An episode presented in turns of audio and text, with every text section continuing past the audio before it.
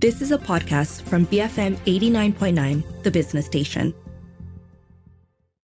Good afternoon. Welcome to Health and Living with me, Tee Shiao It's Friday afternoon, and I finally got my co host, Dr. George Lee, back in the studio after a long break. It was a sabbatical. okay, yes. whatever we call it these days. So you are well refreshed then? Absolutely ready to go, For- you know, yeah. yeah. for important subjects that we cover. A pretty heavy one today. Mm-hmm. Um, we are discussing recent news that, you know, a lot of people were sharing and getting possibly quite alarmed about. Getting really wound up. Yes, exactly. Um, you know, this is the kind of news that, that, that the WhatsApp chat groups love.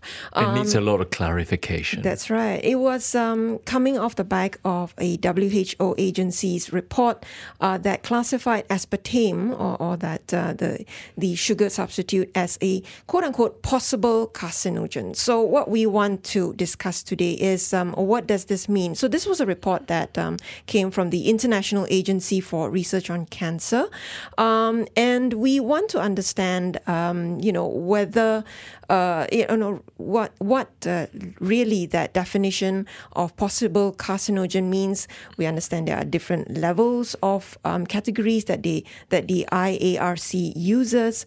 Um, we will also be discussing how food additives like aspartame are regulated, uh, among others, by the Ministry of Health um, for safety. And of course, the million dollar question would be: Is aspartame safe to yeah. be consumed? And what does it mean to you if you've been consuming all this time? Yes. So, um, our guests joining us for this discussion today, T.S. Norraini Eksan, Senior Director from the Food uh, Safety and Quality Program uh, at the Ministry of Health. Uh, she's joining us via Zoom as she can't be in the studio with us.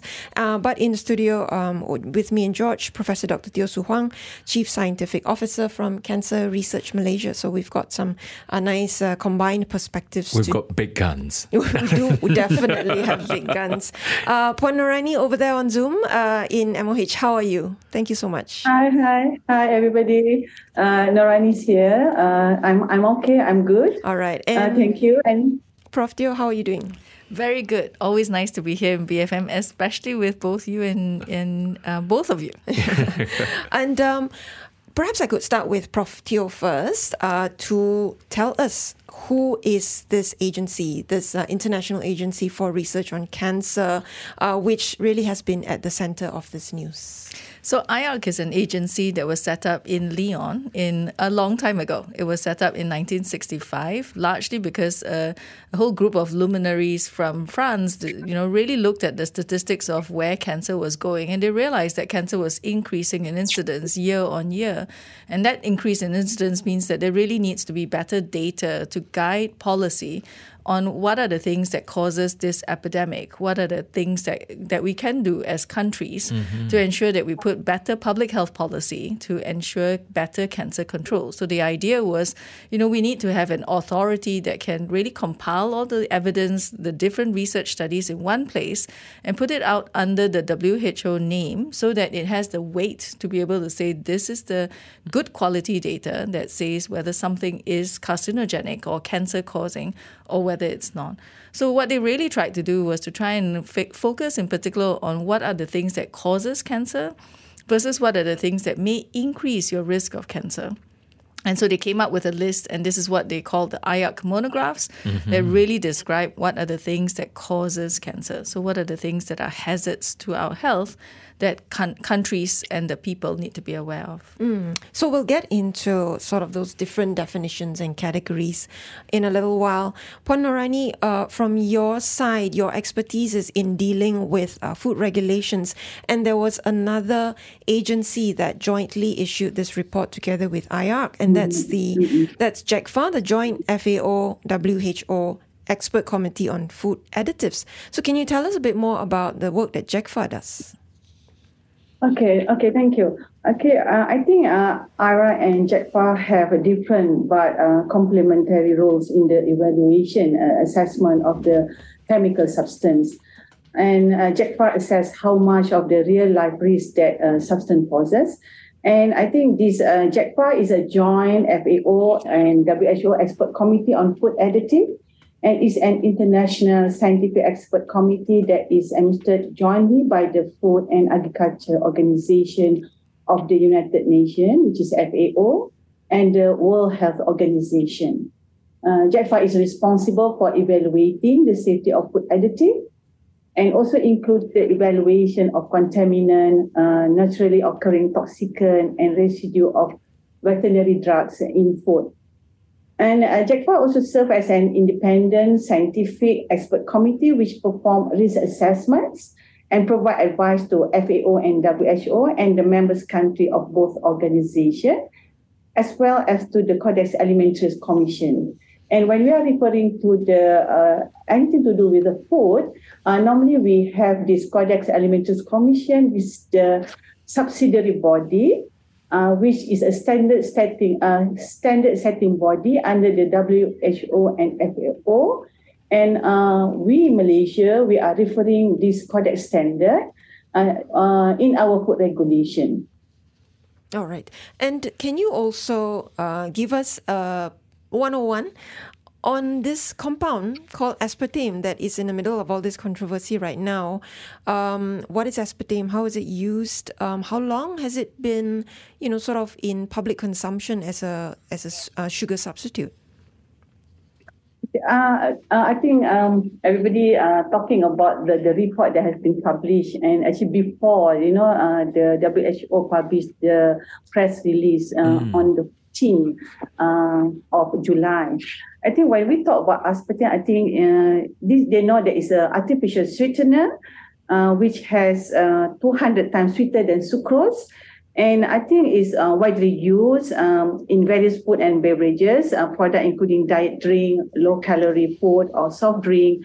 And even it has been used in ice cream and also uh, uh, dairy product. And because of the, the, the, the, the sweetness, which is 200 times sweeter than sucrose, uh, normally they are used uh, as a sugar, sugar substitute. Because only the small amount is needed to match the sweetness they obtain from sugars. And in addition, some prescription and over-the-counter medication or chewable vitamins may also contain aspartame uh, to increase the palatability uh, because um, uh, aspartame is also found in several type of uh, low-calorie tabletop uh, sweetener. But normally, when in the uh, when aspartame is used in the tabletop sweetener, uh, they are often blended with other sweetener or other food component to minimize the bitter flavor and enhance overall taste because they are aftertaste if they are only used alone. The you know the aspartame is used as a tabletop sweetener. And uh, actually, aspartame uh, is not uh, suitable for food that are require baking because uh, prolonged exposure to high temperature can cause it to uh, to lose its sweetness. But and, but Puan um, aspartame has been studied by the Ministry of Health in Malaysia, right? And um, based on your reviews, it is actually it has been approved um, for use by consumers. Is that right? Yes, yes. Actually, uh, okay. Actually, aspartame has been used as a low uh, calorie sweetener uh, for decades. Um, and it has been uh, allowed to be added in food in Malaysia, I think since 1995. Mm. Uh, and under the joint FAO WHO Expert Committee on Food Additive, or commonly US JECFA, as I mentioned earlier, they first evaluated uh, aspartame uh, through the scientific risk assessment and safety evaluation in 1981 mm. and also concluded that it is safe to be used. And also Codex um, adopted uh, aspartame as food additive under the Codex General Standard for Food Additive, uh, which can be added for a certain type of food category uh, on that date. And in the uh, United States, under the US FDA, they have approved aspartame for use in certain food in 1981. Mm-hmm and soft drink in 1983 and authorized the aspartame as a general purpose sweetener for food and beverages in 1996. And even in the EU, they also have uh, approved aspartame to be used as a food additive in 1994. And uh, I think beside that, aspartame is also currently been approved the use of this um, in more than 100 countries. So including Malaysia, of course. Mm. And uh, normally uh, for Malaysia, because we are the signatory under the WTO, and this Codex standard is being used as a reference standard when there is a dispute. So um, all our food regulation, including what can be added to food, including the additive, we are referring to the interna- international standard. In this case, is the, the one in Codex. And as aspartame has been evaluated and been approved in Codex, so I think Malaysia also uh, follow the, the, you know, because of the technical function and because of, first thing is the, of course, the safety. It has been evaluated by JECFA and it has been shown that it's safe uh, according to the, you know, the, the, the, the ADI. So uh, that's why I think Malaysia also uh, allow it to be used in the regulation. Yeah, for decades as well. Yeah. So on one hand, it's been safe for decades, and suddenly the question marks. How credible is this question mark?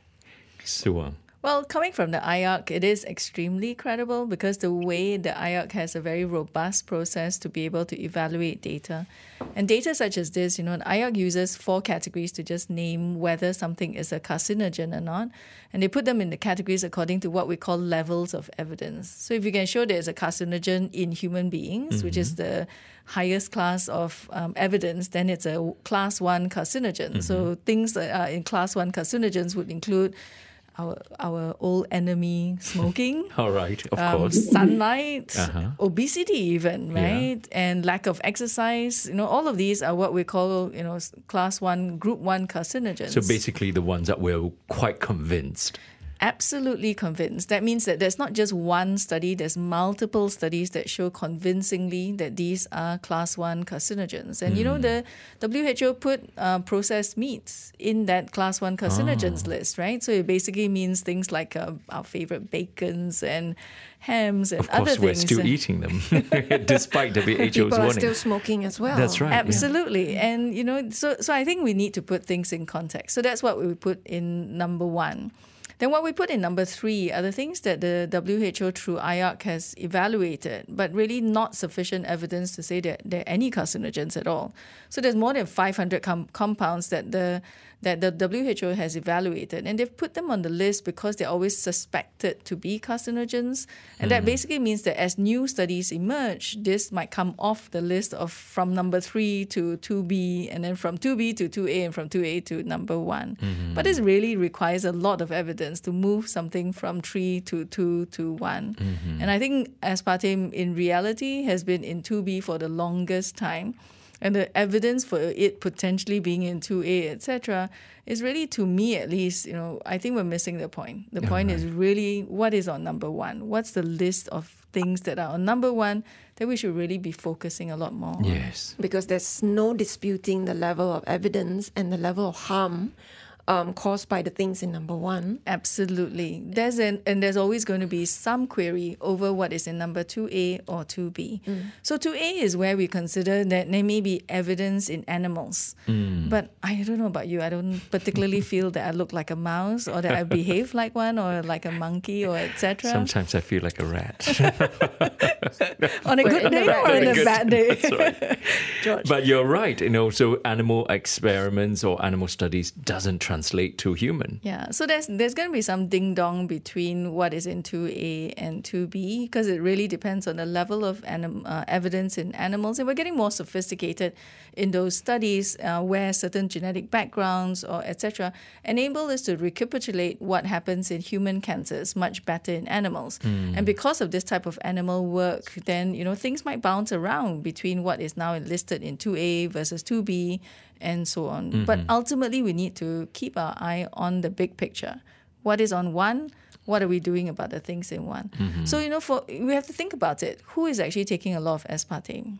Is it the people who are by genetics or otherwise naturally thin? Mm-hmm. Or is it the people who are unfortunately either genetically predisposed or environmentally predisposed? You know, lifestyle, etc. They are bigger and they have the obesity is a bigger challenge. Mm, yes. Those might be individuals that are more likely to take aspartame. And then that becomes a, a bit of a double whammy, right? It's mm-hmm. like, what do you do with those individuals? What do you tell individuals who are trying to control their weight and not become even more obese? By kind of controlling their intake of um, sugar Mm-hmm. and other things. And now you're telling them, oh, you can't take aspartame. The worry there is really among those individuals. Yeah. So what we want to find out is um, what do we really tell people now about consumption of aspartame?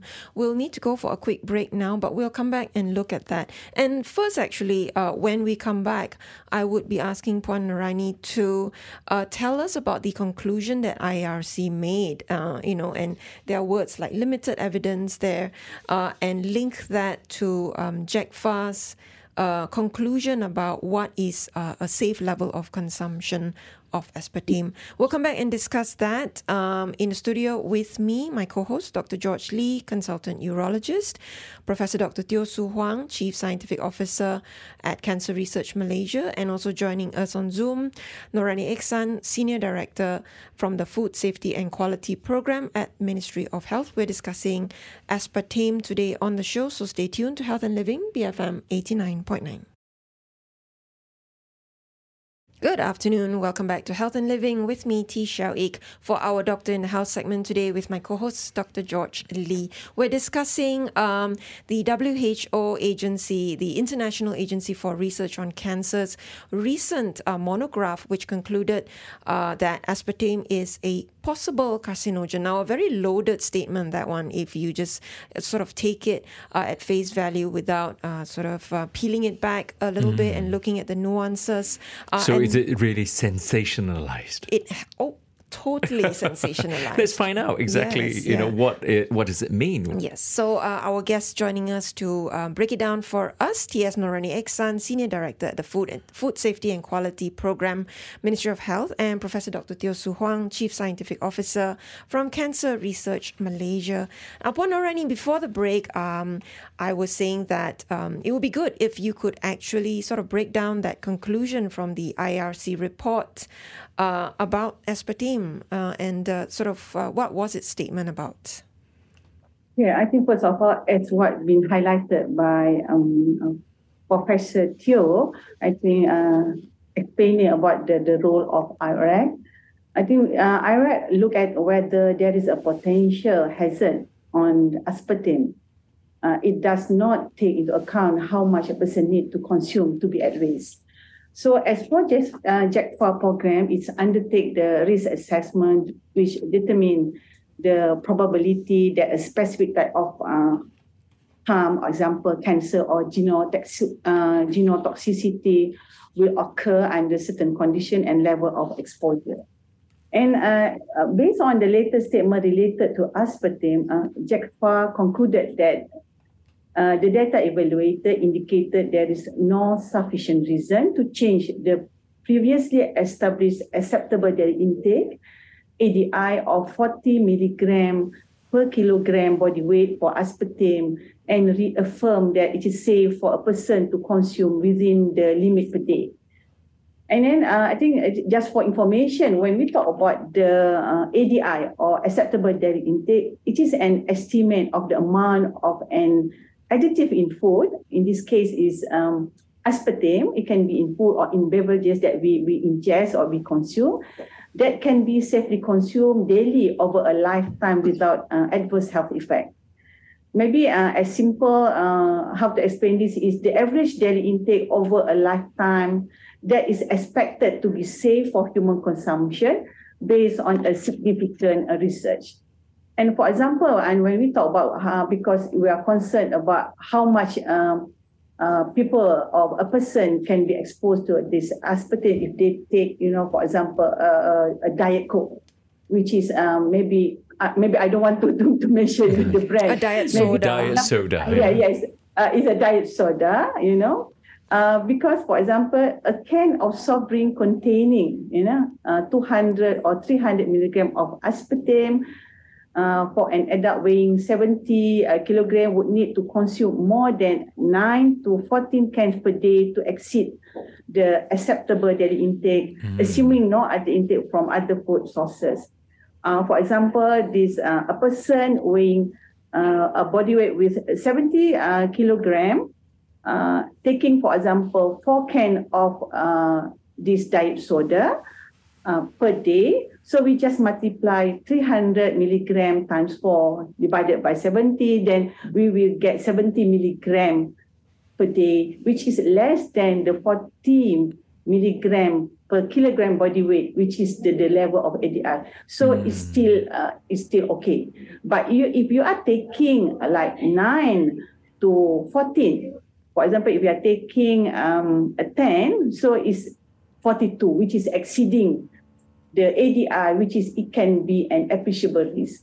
Because when they calculate the, the this ADI and the exposure, so they are calculating uh, the, the amount that we are consumed for the rest of our life. Mm.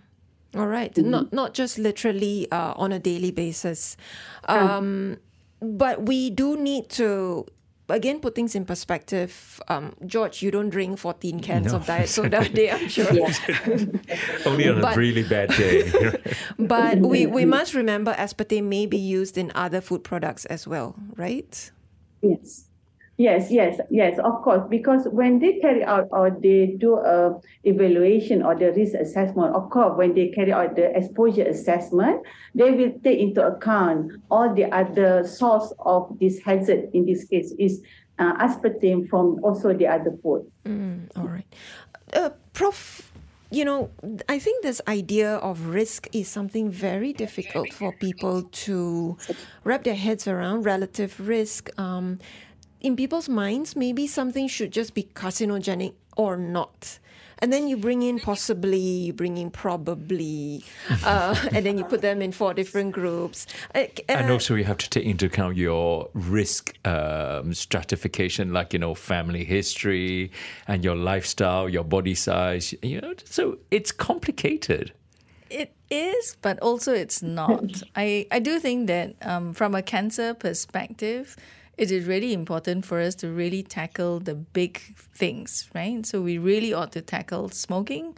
We ought to tackle the lack of physical activity, obesity, uh, uh, and and these things and HPV, for example, mm. these are all really important things that we should really handle. But in terms of diet, you know, the reality is I've been trying to drink three liters of water every day for the longest time. Mm-hmm. I and 14 cans of soft drink is more than three liters no, of that's water. impossible. It is just not. And if we think about it, you know, most cancers, how long do they take to develop? They mm. don't develop over a six months period. They'll take years for mm-hmm. cancers to develop, which is why early detection of cancer is possible because it takes such a long time. Mm-hmm. We have the possibility of intervening in between. So I do think that this is being currently being sensationalized in a way that misses the point. The mm-hmm. point is how do we bring our population with us to mm-hmm. really think carefully about what are the stuff that we need to do to reduce our risk and be able to really separate out the the, the real stuff. In another way, it's kind of good to debunk a lot of myth, you know, opportunity like this to have a dialogue and to talk about cancer without taboo. Yeah. Cancer is a taboo, and obviously, when sensations like this, you know, get people talking, but at the end of the day, like you, highlighting that the big picture is that, you know, you're missing the big picture of the smokings, the HPV, and then the breast examinations for early detection. And I think, in a way, that's good, but the worry is that people are focusing in such minutiae that they actually lose the big picture. Yeah, absolutely right, George. You know, the big picture is that um, low income patient, low income pe- people, for example, are having real problems just getting enough dietary fiber. Mm. We're seeing a large increase in colorectal cancer simply because people are not getting enough fruits and vegetables, mm-hmm. right? So what are we doing about that? Why are we worrying about something like aspartame? Yes, I can understand that in specific populations you want to be aware, but the regulations are trying to kind of, um, you know, the food safety authorities and so on do have good regulations. They are controlling it at their best ability. We really need to focus on those issues. Indeed. Mm. Just very quickly, Puan Norraini, um, you know, apart from cancer, there have been claims of aspartame being linked to other health conditions as well. And it's almost like uh, they just went through the uh, um, a, a medical dictionary everything from multiple sclerosis to blindness and depression. Um, can you uh, sort of reassure us as well, um, aspartame safety in relation to these myriad health conditions? Uh-huh. Actually, before that, actually, I like uh, how uh, Professor Teo. Teo, uh, you know, explain. You know, we have to look at the big picture. You know, uh, but I know that when we mention about the possible carcinogen, you know, people talk about carcinogen, everybody got panic. You know, uh, but I think uh, coming back to your question, I think when Jack Jack Far, you know, when they uh, when they claim about the aspartame link with the other condition that you are mentioning, I think uh, Jack Far has considered all the possible health impact and undertake the risk assessment. So I think uh, when JECFA have come out with the, the, the statement, I think because the, the press release by the WHO is for the both IARC and also the JECFA. And I think they have reassured that uh, uh, aspartame is safe, you know, to be added or to be consumed within the daily uh, uh, intake. I mean, the daily uh, acceptable daily intake, which is 40 milligram per kilogram body weight. So I think uh, just to reassure all the, the public that uh, whatever that uh, food additive or um, preservative, you know, uh, that is added to food, it first, of course, the rule of thumb, it have to be safe first and it have to be evaluated. Uh, in this case, we are always referring to Codex, and this JECFA is the is the reference body or the the scientific uh, body that carry out the risk assessment, and it's been referred uh, by by Codex. And Codex is um, there is 188 members country, and we want to set up the you know whether this additive need to be uh, added to food. You have to go through the process in Codex and Malaysia as the signatory under WTO, and we are reporting also in Codex. So we rest assured that whatever that we are uh, permit or to be added in food, uh, if it's allowed internationally, you know, that has been evaluated by JECFA, then because JECFA take into account, you know, in terms of the exposure and they are fully backed by the, the, the science base, then it should be safe. Mm. And uh, in our food regulation, all food, uh, you know, they are marketed, you know, or to be sold in Malaysia need to comply with the standard under our Food Act and its regulation. And uh, in our food regulation, we prescribe uh, uh, the, you know, the level uh, in case of for the food additive and uh, and even for certain contaminant. And also we prescribe uh, the standard of food in terms of the quality. So we look at not only in terms of the quality but in terms of the safety. So whatever that uh, anything that to be added in food in terms of food additive or uh, we will set the maximum level that allowed to be used.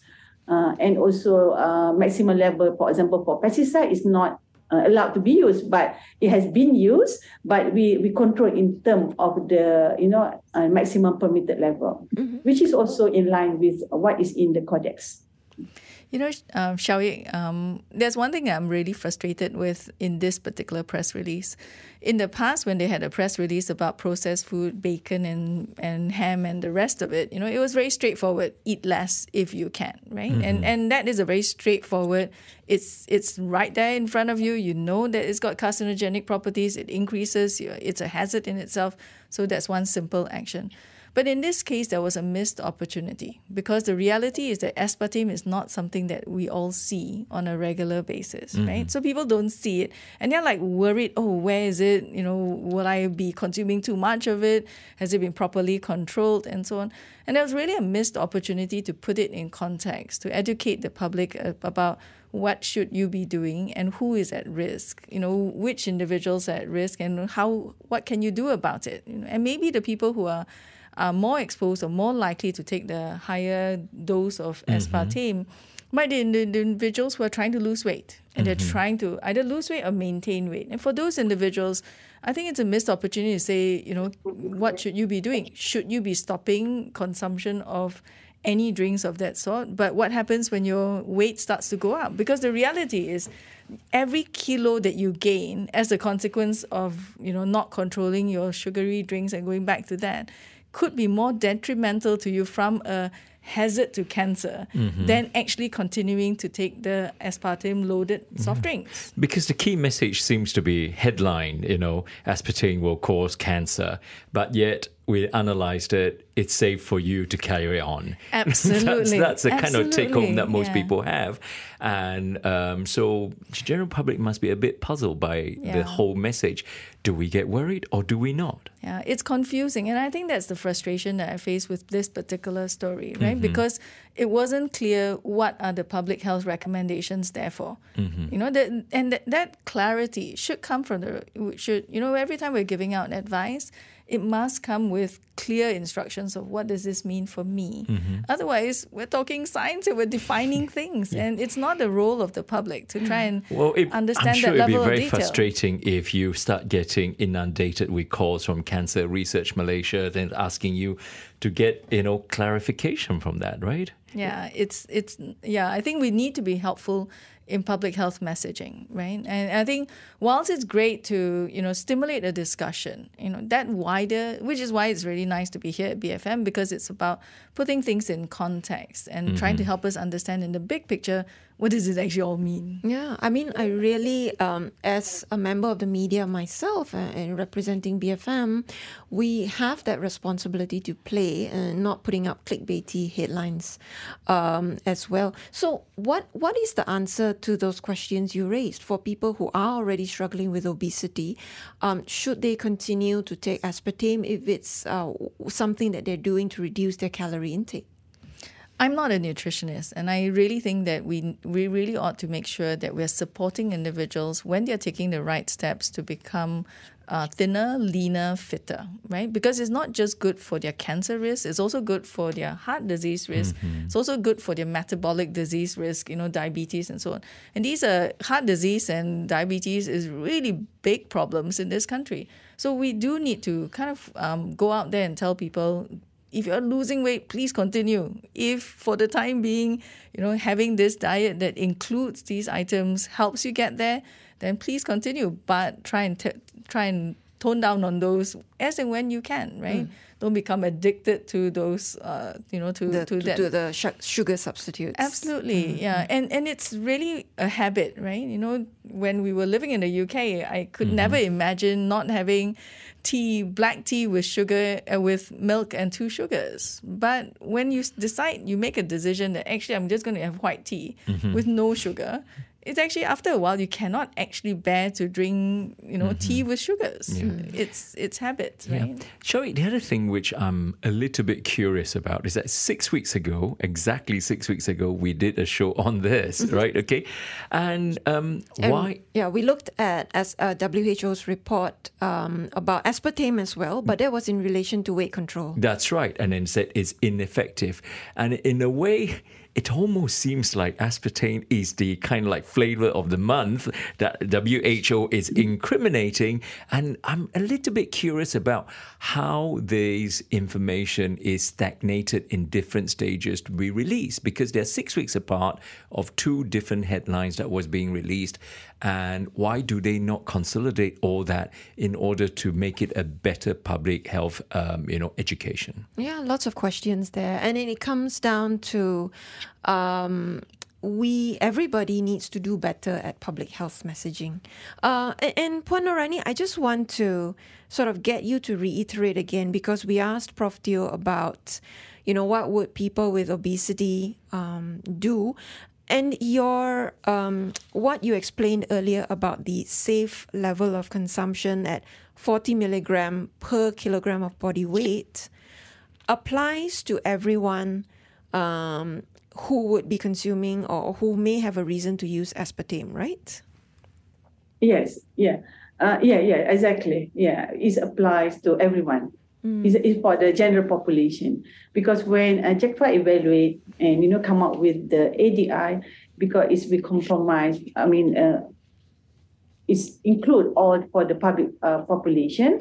Uh, but at the same time, uh, when they carry out the exposure assessment, of course, they also take into consideration the they call it is a higher consumer for those that may be taking like maybe 10 or you know um, uh, 14 kind of uh, diet soda.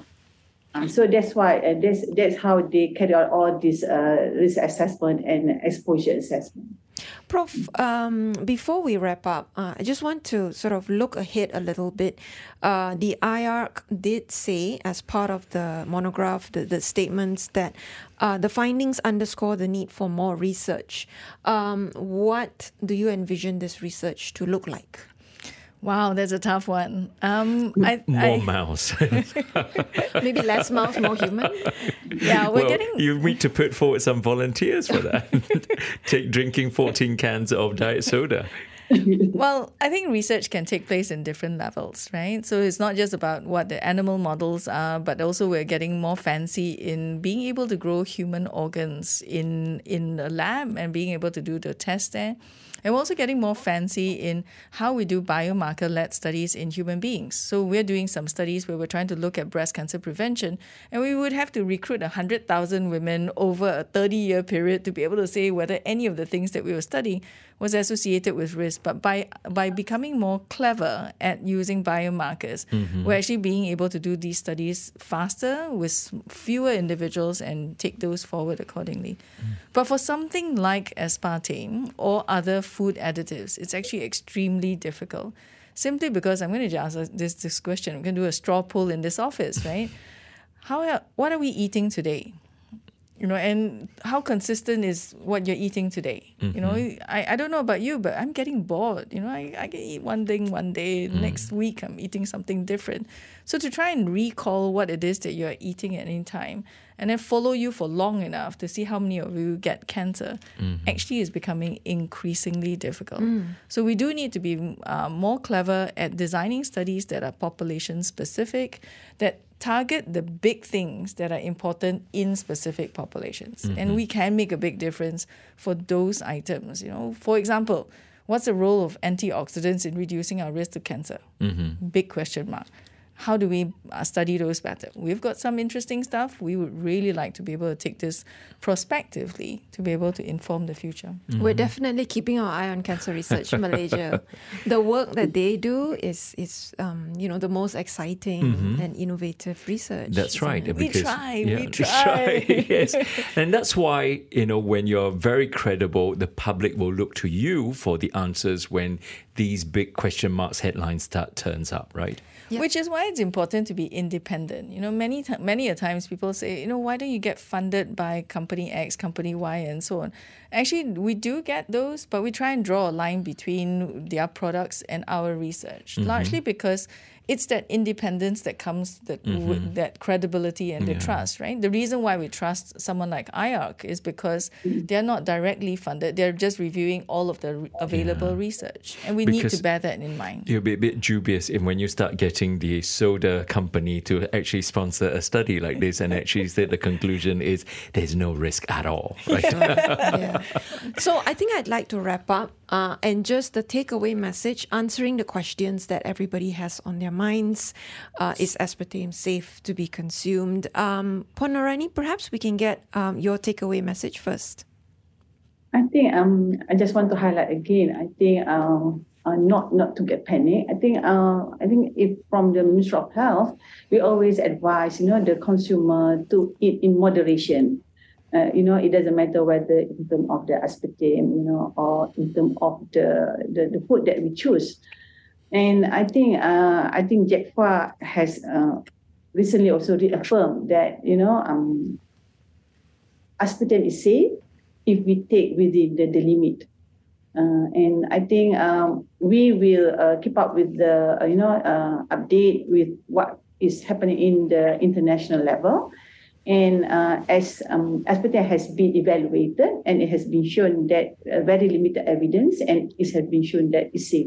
So uh, we uh, we will still uh, you know allowing this aspartame you know to be added in food or to be used in our food regulation until there is a study or there is an amendment or changes you know made at the codex level. Mm-hmm. All right. And Prof. Teo, your takeaway. Well, don't take a teaspoon of aspartame, but maybe think about because that, that dose is probably not good for you. But really think about how to, you know, if you're do if you're taking a uh, a diet that has got, you know, uh, aspartame as a substitute, so that you can become thinner and become Mm-hmm. fitter and healthier. You know, do that. Focus on getting healthier, fitter, leaner, and you know, do what you need to because I think that's ultimately going to save your life. Shall we? I'm going to be a devil's advocate here. You know, say I like sensation stories like this. I remember several years ago when there were headlines saying that you know char food from the frying woks will cause stomach cancer. Someone like my mother will catch the headlines and then eventually realize that hey, I probably need to eat more fruit and vegetables. And that hidden message is really quite important. Just like what you said, you know, at the end of the day, if the headline is obesity will cause cancer, later how many people will circulate that in WhatsApp groups, right? Because everyone just go, ah, yeah, everyone's obese anyway, because it's not a big problem. However, when we get sensation like this, just like what you said, when you actually get people's attention, then you put something in perspectives like what we're doing today. Hey, you're not drinking 14 cans, but by the way, watch your weight a little bit because you might end up having bowel cancer if you don't watch your weight. Yeah. I think that is- Teachable moments. Exactly. Yeah, and then I think getting that headlines for people so sensationalize a bit, but you have a key message to somehow instill that fear into someone. That's what we do here at BFM. We go beyond the headlines. That's right. and, Thank you. And we do it subtly, and then eventually we'll get someone, even like you know my mother, looking at the headlines and say, "Okay lah, I'll eat more fruit and vegetable and less char kway teow." Wonderful. Thank you so much for joining me on the show today. Uh, Puan Norraini Eksan, Senior Director of the Food Safety and Quality Program at Ministry of Health, Professor Dr. Teo Soo Hwang, Chief Scientific Officer at Cancer Research Malaysia, and of course my co-host, Dr. George Lee. This has been Health and Living, BFM 89.9. You have been listening to a podcast from BFM 89.9, the business station. For more stories of the same kind, download the BFM app.